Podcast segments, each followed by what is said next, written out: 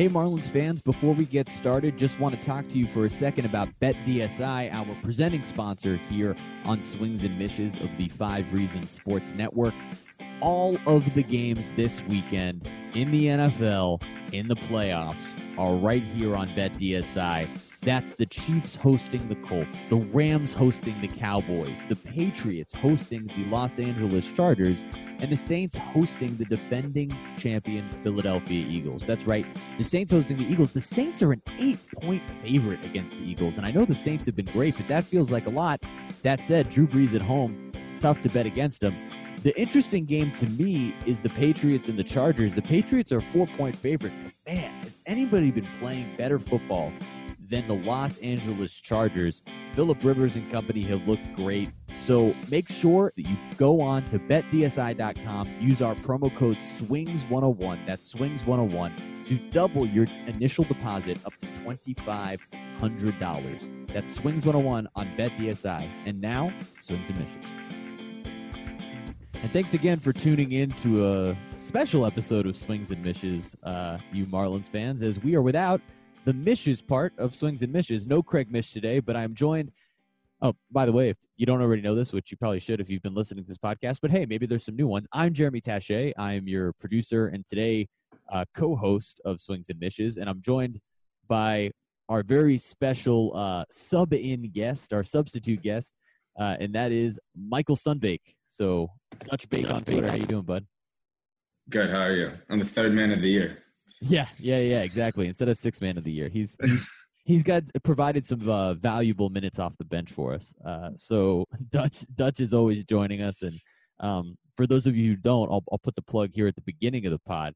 Follow Dutch on Twitter at Dutch Dutch B E E K, but that's Dutch Beek uh, because he is just full of hot takes. Just so many of them. They're constant, and it always uh, it always I enjoy his takes and what I enjoy even more are some of the people within our own network here at Five Reasons responding to his takes and all of the conversation that ensues. So that's a blast. Um, as you guys could tell, we don't have a lot to talk about today uh, based off that minute and a half introduction, but uh, we do really want to update you uh, the best we can in terms of the JT Realmuto uh, sweepstakes or lack thereof uh, at the moment and where things sort of stand and what Dutch and I sort of think are, is going to unfold and what really should unfold from a Marlins perspective going forward. Also, we'll have Marlins arbitration coming up tomorrow and, and a couple other things we want to get to. But first, again, we're starting with JT. Uh, if you guys listened last week, Craig gave you a full, in depth uh, review of where what's gotten us to where we are now in terms of JT and the Marlins and where JT might be traded. Uh, so if you haven't listened to that episode and you're listening to this right now, I would suggest that you go back and listen to what Craig shared with us last week. Uh, it was really providing a great perspective on how we've gotten to where we are right now and the teams that have been involved, some of the names that have been involved. Um, for those of you that did not listen or did listen and just want a quick refresher course on the percentages, you can find these on Craig Mish's Twitter at Craig Mish. But for purposes of this podcast, I am going to restate them. And that is at the moment, the leader in the clubhouse, we have the Atlanta Braves. They're at 35% chance to land JT. Then the Tampa Bay Rays at 20%. Then both the Astros and the Reds at 15%. And then the field at another 15%. Notice the Marlins are not on there. So we're still pretty sure that JT will not be a Miami Marlin uh, come the 2019 season. And so, Dutch, you know, it's been a while since we've had you on here, and, I, and I'm just intrigued to know what do you think about where everything's at right now? And if you were the Marlins, how are you approaching uh, the rest of this discussion in terms of trading JT? Well, one thing I'm surprised actually is with Craig's percentages is Jake uh, the Marlins not being listed. Mm-hmm. I feel like I don't know, just my opinion, it feels like that I would say there's a great greater chance that he at least reports to spring training with the Marlins. Okay. Like I don't know, like we're what a month away from spring training. Pitchers and catchers reporting about yeah about a month. Mm-hmm. I don't know. He seems like it's going to trend towards. I mean, obviously, I'm not discounting Craig in any. Right. No, I understand. Any. This is just from from trying to think of it from a perspective of, well, if they don't get it done soon, what has to happen? Yeah, and I think in a way they've kind of messed this up. I think they're trying to right their wrongs of trades of past mm-hmm. with holding on, trying to get, you know, apparently they've asked for Bellinger, they've asked for um, Albies, you know. So I think they're trying to right their wrongs with trades of past. They feel like they screwed up, which I honestly don't think it was that bad. I don't think any of them have been that bad, to be honest. Yeah. So I don't know. I think they've messed this up a little bit by holding on too long. I think I don't think they're going to get the value as they once were as they once thought, like a couple months ago. So okay. yeah, that's where I am with this. Yeah, I think uh, I can understand where where you're thinking, and I think your thought process is similar to many Miami Marlins fans, especially that are thinking at this point. All right, well, if we haven't moved him yet, then maybe, just maybe, there's a slim chance of hope that he does end up with the Marlins. That said, I find it really hard to imagine that after all of this trade talk, after everyone knows JT no longer wants to be in Miami, after it's been made without saying it, it's pretty much been said by the Marlins that they're looking to trade JT. With all of the smoke around it, it's hard for me to imagine there's not fire before spring training.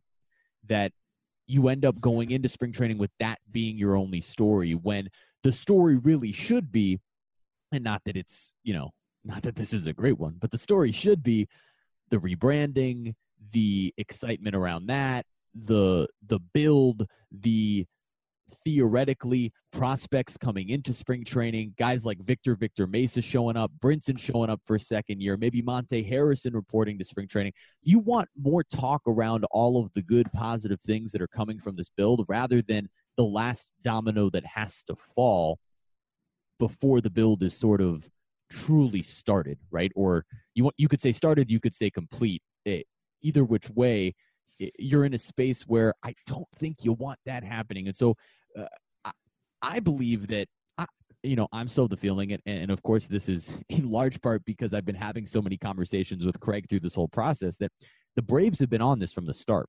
And you know, something we were talking about a little bit before we started taping was Yasmani Grandal signing. So Yasmani mm-hmm. Grandal now signs with the Brewers. And that's kind of the domino that I think needed to drop that actually helps the Marlins. Where some people might feel like maybe it hurts them because they don't have a solid major leaguer to sign as his replacement.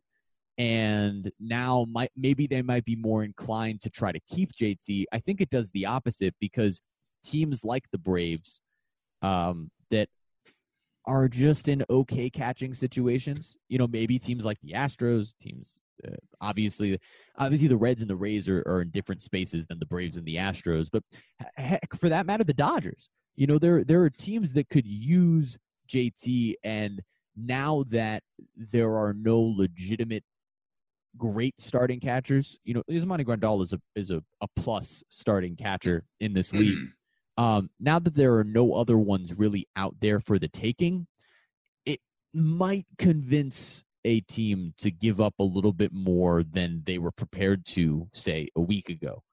Um, yeah. and, and that's sort of where I imagine things might be at the moment. But it is interesting that nothing has gone down yet, you know, as we approach arbitration tomorrow. Well, I think maybe these teams are a little bit hesitant because if you look at the two teams that seem to be the favorites are the Braves and the Dodgers. And if the Marlins really want to get that established young MLB player, I think that's where a lot of the holdup is also coming from. Right.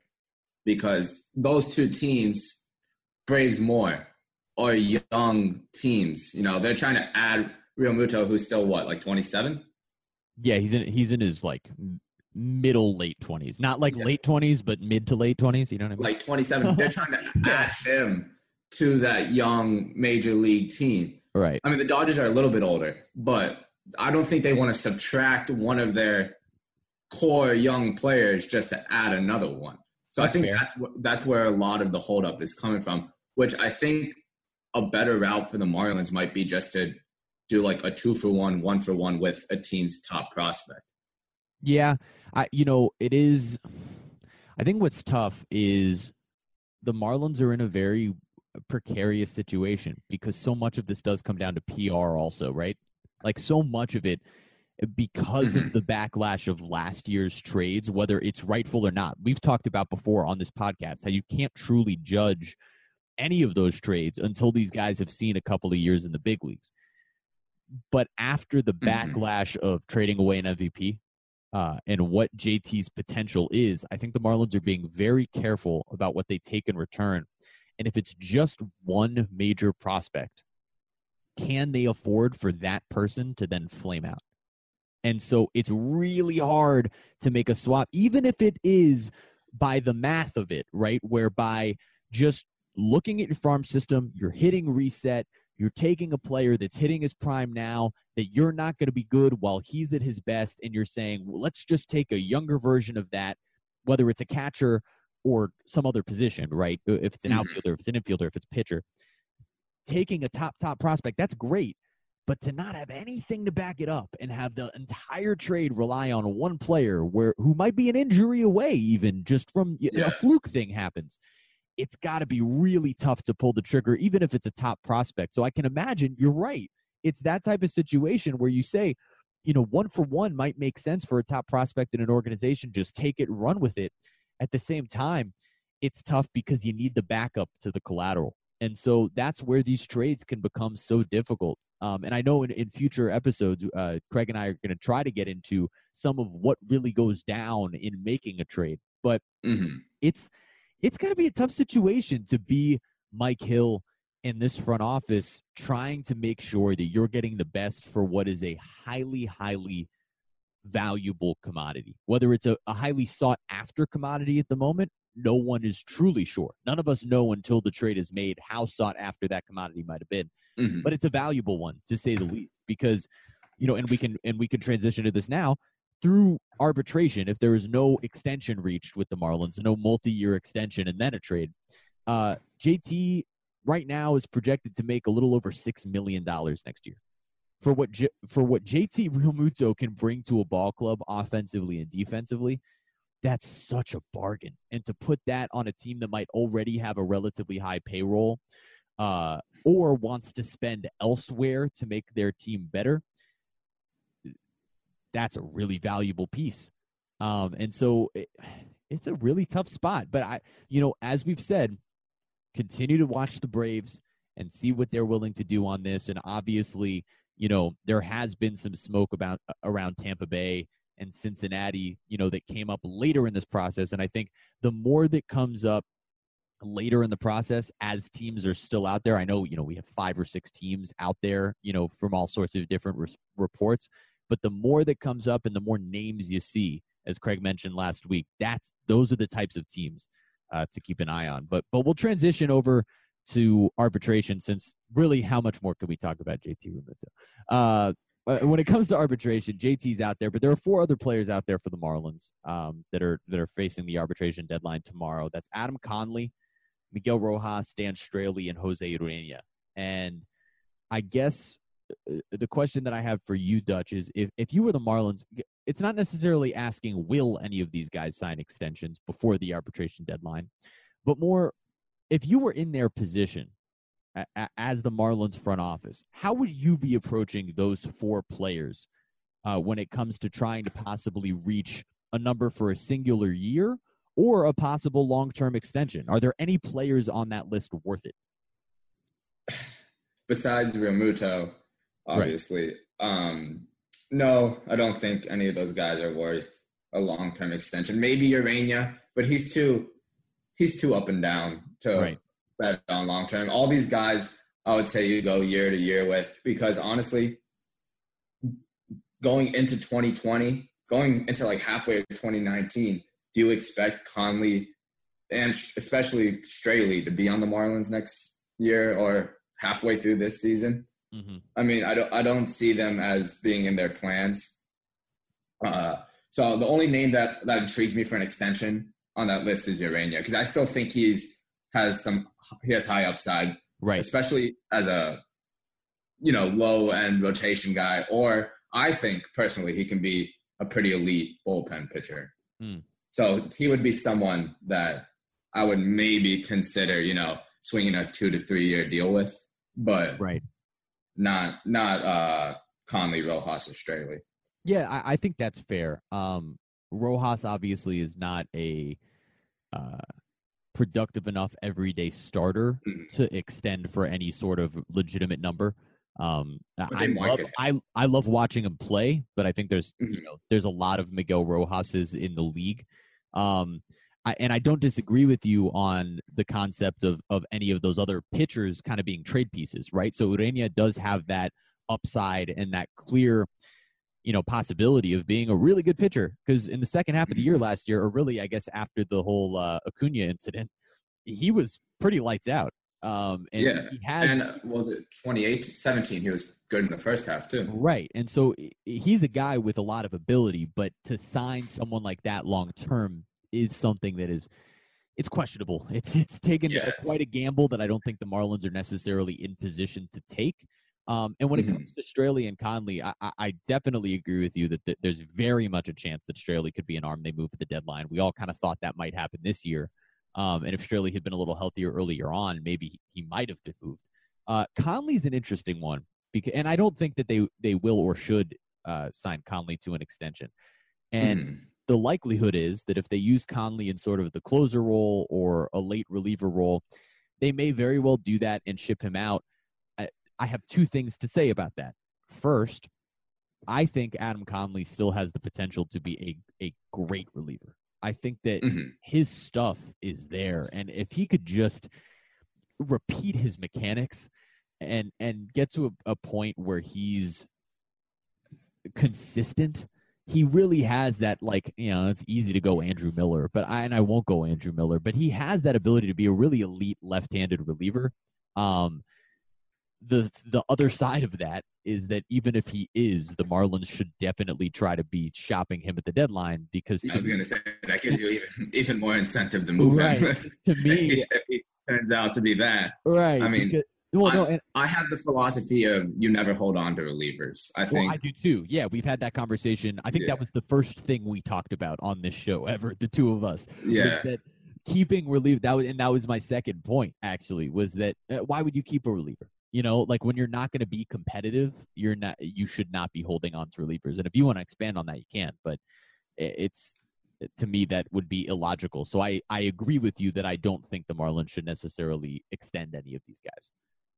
Yeah, I mean, just to touch on the reliever thing, I mean, mm-hmm. I think the best way to speed up your rebuild is if you have a good relief pitcher, trade him at the deadline. Like yep. that's the that's why I was so upset last season when they didn't do it.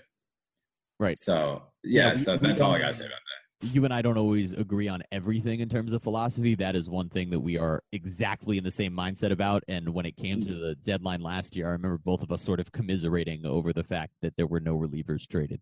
Um, mm-hmm. Now it worked out, I guess, with Victor Victor Mesa that Barraclough became part of that salary, but yeah. ah, um, all right, so so moving on, um, real quick, and we're just going to touch on a couple of quick things and then wrap things up because this is not a week to extend this podcast too long. Uh, but a couple mm-hmm. of quick just MLB notes, real quick. First, a little trivia, um, courtesy of our guys from from uh, Fish Stripes. Uh, so Jed Lowrie just signed moments before we started recording this podcast. Okay. For two years, twenty million dollars. Okay. That's twenty million dollars spent on an on a position player, on a on a hitter mm-hmm.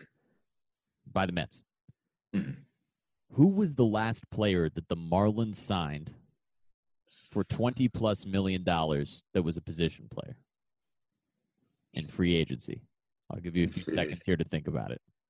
Okay. Like twenty million dollars combined. Like 20, yeah, yeah, yeah, exactly. Because it's two years, twenty million dollars for Jed Lowrie. Position player. Um,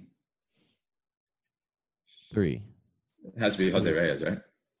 Jared Saltalamacchia. Oh, that's right. And I just wanted to that's say right. Saltalamacchia on this podcast. I just wanted to say Saltalamacchia, Saltalamacchia, Saltalamacchia, Saltalamacchia. And thank you, Fish Stripes. Well, he got three years, didn't he? He got three years.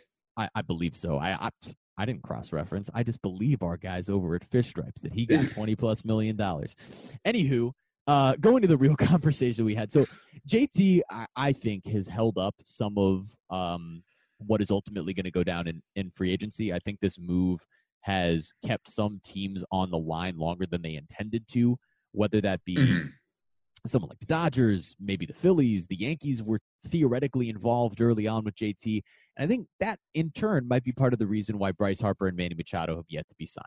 That said, over the last few years, free agency has been kind of strange in Major League Baseball, where guys are getting you know one year deals that you expect to get multi-year deals where guys are getting way less money that you expect to get a lot more money and they're betting on themselves.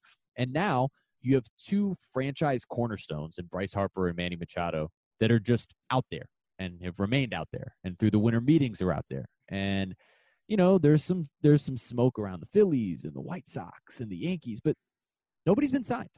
And I just want your thoughts basically on why do you think that that is? Why are Bryce Harper and Manny Machado, you know, is there risk to signing these guys? I guess is is more the question. Like are teams apprehensive to sign these two players? I mean, I think that's their uh, reasoning behind it that there's a lot of risk to give out a 10-year deal, but and I think they like look at some of the 10 year deals that went bad. But Harper and Machado is 25 and 26, I believe. Right. They're young so guys. That's a, uh, to me, owners trying to get their fans to buy in, which a lot of fans surprisingly do. You know, they'll agree with, yeah, it's a risk to sign these guys for How weird 10 years. I always think that's strange when players, when fans sign with owners. Yeah, you should never side with owners. But um, whatever. it's especially on a, especially about money. That, yeah, but that's, to me. That's a con- conversation for a different podcast. But um, yeah, no, I I think a lot has to do with the 10 year deals that are given out to older players like Albert Pujols. So, right. you know, someone like that. But no, these guys, these uh, Harper and uh, Machado, they're going to give you at least eight years of prime numbers. Right. Which will totally justify getting paid $30 million a year. Mm-hmm. So this is like, it goes back, I think we talked about this here for the Stanton. Yep. Uh, Stanton contract. We absolutely. people say, oh, you know, 13 years, you lock yourself in. But you're getting like 10 years of Hall of Fame caliber talent. Right. So you're tra- it's a trade off of trading 10 you get 10 years for maybe paying for three down years. Right. Like it's it's simple. It's yeah. simple math. You you take 10 because 10 is better than 3. Like you take 10 years of good baseball in exchange for 3 years of bad.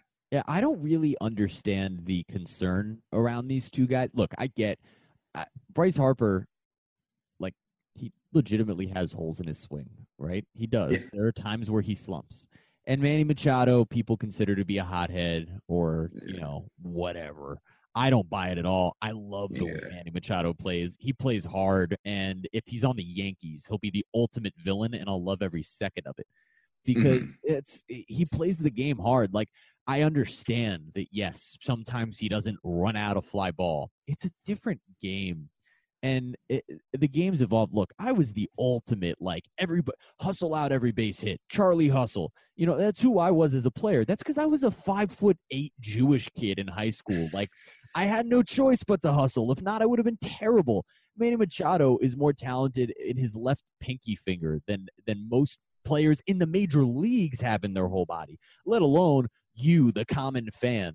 So it's like I I find it so hard to to do that judgment of like, ah, he's a lazy baseball player. Like, get out of here with that. He doesn't yeah. hustle. It it doesn't make any sense. And he plays with such passion and such flair that, like, sure, he stepped on a guy. Like that was dirty, right? Like, yeah. you know, but to me, like those are the risks that you're concerned about. Bryce Harper, when he gets hot, is the one of the best hitters I've ever seen.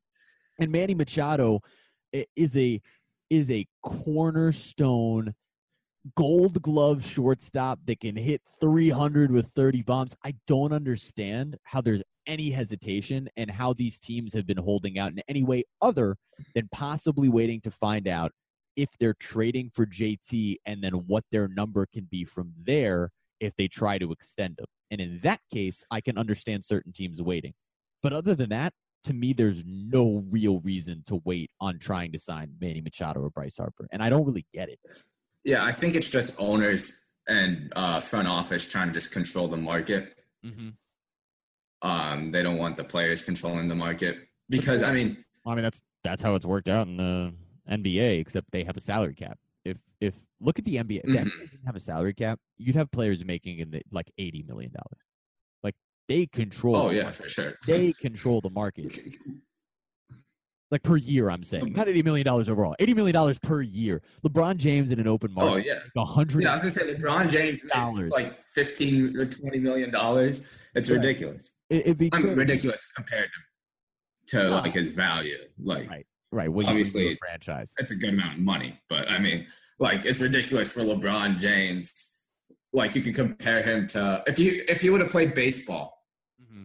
you would have to like if there was someone as dominant as LeBron James, which I guess Mike Trout is kind of, it's but not as. Yeah, it's different. If there was someone like LeBron James in baseball, you would have to give him your franchise. Like you have right. to give him a percentage of your right. franchise to right. have him on your team.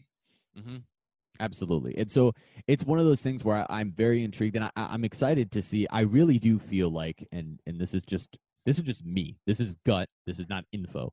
I feel like in the next week, week and a half, this is all going to get resolved like with with all of these players with with Bryce with Manny with JT all these guys are going to end up wherever they are in the next few weeks and thus the rest of the dominoes will fall like you know the AJ Pollocks and Craig Kimbrels and all of these other guys that have yet to be signed um I think it all sort of falls it's so weird it's very strange but the last thing uh, that we're going to cover real quick, and this is just a, a, a, quick sort of either hot take or cold take or whatever type of take.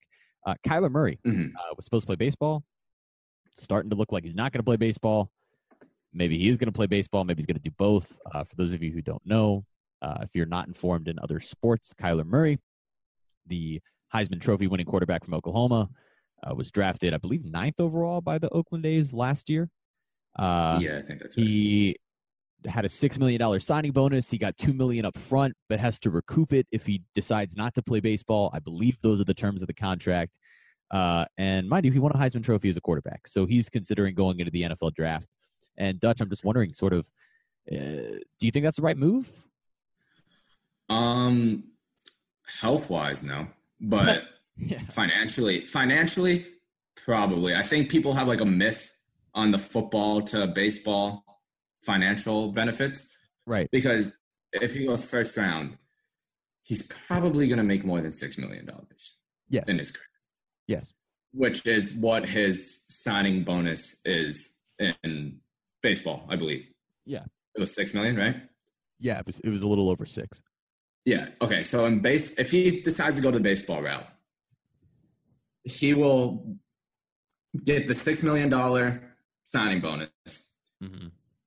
and if he is even good at baseball, he right. doesn't reach free agency until 2026. Yeah, you're right. 2026 is when he'll get his next payday. His next he big will be, payday. His big payday, yeah. He will be 32 years old or 31, I mm-hmm. believe, at that time. He plays football. He'll get whatever the rookie scale is for quarterbacks now. I think it's what, like $20 million over your contract? Yeah, it depends Maybe on where you draft it. It, it depends yeah. on where you're drafted in the first round, but yes. Yeah. Okay, assume he's going top 15. Sure. So let's say he gets 10, at least like $10 million guaranteed, $15 million guaranteed. That's already more than his signing bonus. Right. And then he'll probably be a free agent in 2021. Right. Well, and the reality is too, like what you're bringing up there is he'll make more off the bat. And if he's bad at playing quarterback, he can always go play baseball. Yeah. If he's just not a good quarterback, he can always go back and play baseball. Where I'm not sure that that would be the case otherwise. The only guy that has done that that went and played baseball first and then went back and played football was Brandon Weeden. And mm. ended up being a first round pick Yeah. Did not work out very well for his career. Yeah. Now, I guess he was kind of a journeyman. Uh, being a backup quarterback sometimes better than being an actual quarterback because you don't get hit.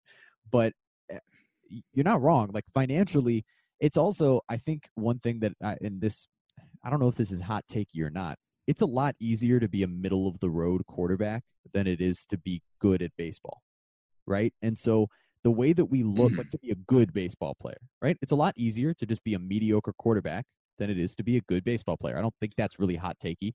Uh, it's just a reasonable thing to say. And so eh, it takes being, I think what people don't really understand is like, yes, there's guaranteed money in baseball, but you're not going to get those hundreds of million dollars uh, th- that we talk about with baseball guaranteed unless you're really really good and i know he was really a good. top 10 pick but it it's there how many top 10 picks how many w- number 1 overall picks flame out never get that big contract like it happens constantly so to be as good as you mm-hmm. have to be at baseball which is such a difficult sport all Kyler Murray's going to have to do if he's a top 15 pick in the first round is be like okay and he'll get some sort of extension. Blake Bortles. Yeah.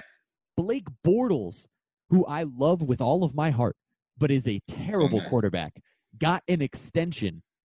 Got an extension based mm-hmm. off of mm-hmm. his play over his rookie contract. Like if he's just that good, he'll get some sort of extension. I don't think I think that would be way easier of a path for Kyler Murray in a league that doesn't really allow you to hit the quarterback the same way that it used to we're not mm-hmm. talking about a guy that wants to play defense or wants to play running back as opposed to playing football. So the health parts of it, like, yeah, things happen. People blow out knees. There are head issues. There are concussions. Alex Smith's freak leg injury happens. But but it can happen. This is a different conversation than it than it was 15 years ago when it comes to playing quarterback. It's yeah. relatively safe compared to what it used to be, and those, some of those freak injuries happen in baseball too. Like eh, I kind of don't disagree with him for deciding football might be the right move. And we don't know for sure, but that's that's the report right now. And I love how we just finished talking about how Bryce Harper and Manny Machado aren't getting signed in free agency. Yep. And yet we're talking about some base some Heisman football player yep. should play baseball because in 10 years he might get another contract. Right, that's the funny thing, and it's eh, it's weird, and that's where I started. Where I started in this conversation I was with that mindset, though. I really did. I was like, it doesn't make any sense to go play football. You can get hurt. Obviously, the injury, the brain injury part of it is the thing that prevents you from tr- mm. wanting to play that sport. It's gladiators. It's modern day gladiators, and it's kind of disgusting that we even still play that sport. To be honest with you, but yeah. and that, that's a whole conversation. But I love it, right? I love that sport, so I'm not going to be out here. You know, I, it's, mm. it's hypocritical of me to say these things, but I, it's it's modern day gladiators, and so we're in this position where we're telling them to play something that's pretty dangerous, mm-hmm. but at the same time given the the structure of the position, given the fact that now it will take a long time to get up to the big leagues and to really make a name for yourself in that, let alone we also only talked about the actual money on the field. What about the endorsement deals? Like mm-hmm. they come in baseball, they really come if you're a quarterback. Yeah. With, with, that smile, he's a Heisman Trophy winner. I mean, come on, it, it only makes sense. So that said, I, I want the Dolphins to draft him. Oh, me too. And why would why would he want to go? This was another thing that I always thought from the beginning of this process with him is why would he want to go from being a Heisman winner, being from being going from playing in the Orange Bowl, playing uh, you know, in Oklahoma, right. all these big stadiums, to going and playing at Port St. Lucie, you Des know, Moines, like Des Moines, Iowa. Yeah. yeah. like he'll be lucky if he gets to play in Port St. Lucie. Right. Like right. that's Why, a nice place in the minor leagues outside of Jupiter. And ride the bus and yeah, sit, you, go on these like a hundred mile bus rides. Like, why is that attractive to someone when yeah. he has the chance to be a literal superstar on the field and off the field? How sad is this coming from two guys that are baseball first? Like we're two ba- yeah. we're, we're sitting here on a baseball podcast telling a guy not to play baseball, which is silly but it's just a it's a very specific circumstance that I think allows if he was not a quarterback, we might be having a different conversation, or we definitely would be having a different conversation. Uh, that said, one last thing I just want to add before we wrap up. This has nothing to do with our podcast, but it does have to do with uh, one of my favorite athletes of all time. That's Dwyane Wade. If you guys have not seen, uh, Miami Heat Beat put out a really amazing uh, video trying to get hashtag Wade Weekend going. Um, and getting Dwyane Wade to the All Star game. Uh, it's important that today and tomorrow. Um, so if you're listening to this on Friday, that means it's your last day to do this, where you can vote on NBA.com for the All Star game. Your vote counts twice. I think all of us would love to see Dwyane Wade in the All Star game. Uh, yes, it makes the All Star game seem like kind of a funny thing, but isn't that the whole point? And to see him and uh, LeBron on the same court together would be pretty cool. I imagine LeBron would draft him. I don't know. I just I think it's important. We're working through it uh, with five reasons. If you look at all the hashtags, one last chance, one last dance, one last weekend, it's all of it. But Alf did a pretty amazing job uh, narrating that video. The Miami Heat beat guys put that together really well, and uh, you can find it on my Twitter, on Dutch's Twitter, on really anybody involved with the Five Reasons Sports Network. And I just wanted to put that out there uh, that that would be important to check out. So, uh, Dutch, any final thoughts before we wrap up? Uh, you hate fun if you don't vote for Wade. Yeah, you hate fun if you don't vote for, vote for Wade. Also, justice better. Hey, everybody. Seth Levit and OJ McDuffie of the Fish Tank here, but we're not diving in with a great story right now. Instead, we want to tell you about an incredibly fun upcoming charity event benefiting the Jason Taylor Foundation. That's right, Big Seth. Wiffle Blast. Man, I can't wait. I know you're fired up, Juice. The third annual Wiffle Blast presented by Funky Buddha Brewery and Sports Chiropractic and Natural Health Solutions will take place on Saturday, January 19th at Pine Trails Park in Parkland. Man, you guys do a great job with this event. I played last year with my son and a couple friends, and we really had a blast. From the competition to the home run derby to the kids zone, it was just a perfect day from start to finish. Do I still have time to get my team in? Yeah, we got you, Juice. We still have room for a few more teams as well. And since the Five Reasons Sports Network is a media partner for the event, the foundation is offering $100 off the cost of a team if you use. They the have code. a team. Yeah, they have a team. Ethan and those guys. I mean, there's some studs on that. I can't roster. wait to play them. We'll put you guys in the same division. All right, that's what's up. So we're going to put five reasons and juice in the same division. And if you sign up now, you can be in that division as well and get $100 off the cost of a team if you use the code five reasons. That's the number five reasons. And the best part of it all, OJ, is that your donation will help support children battling cancer as well as pediatric emergencies. Yeah, you know, that's what matters most. Absolutely, it is. For more information, visit jasontaylorfoundation.org or call 954 424 0799. Ethan, get that arm warmed up.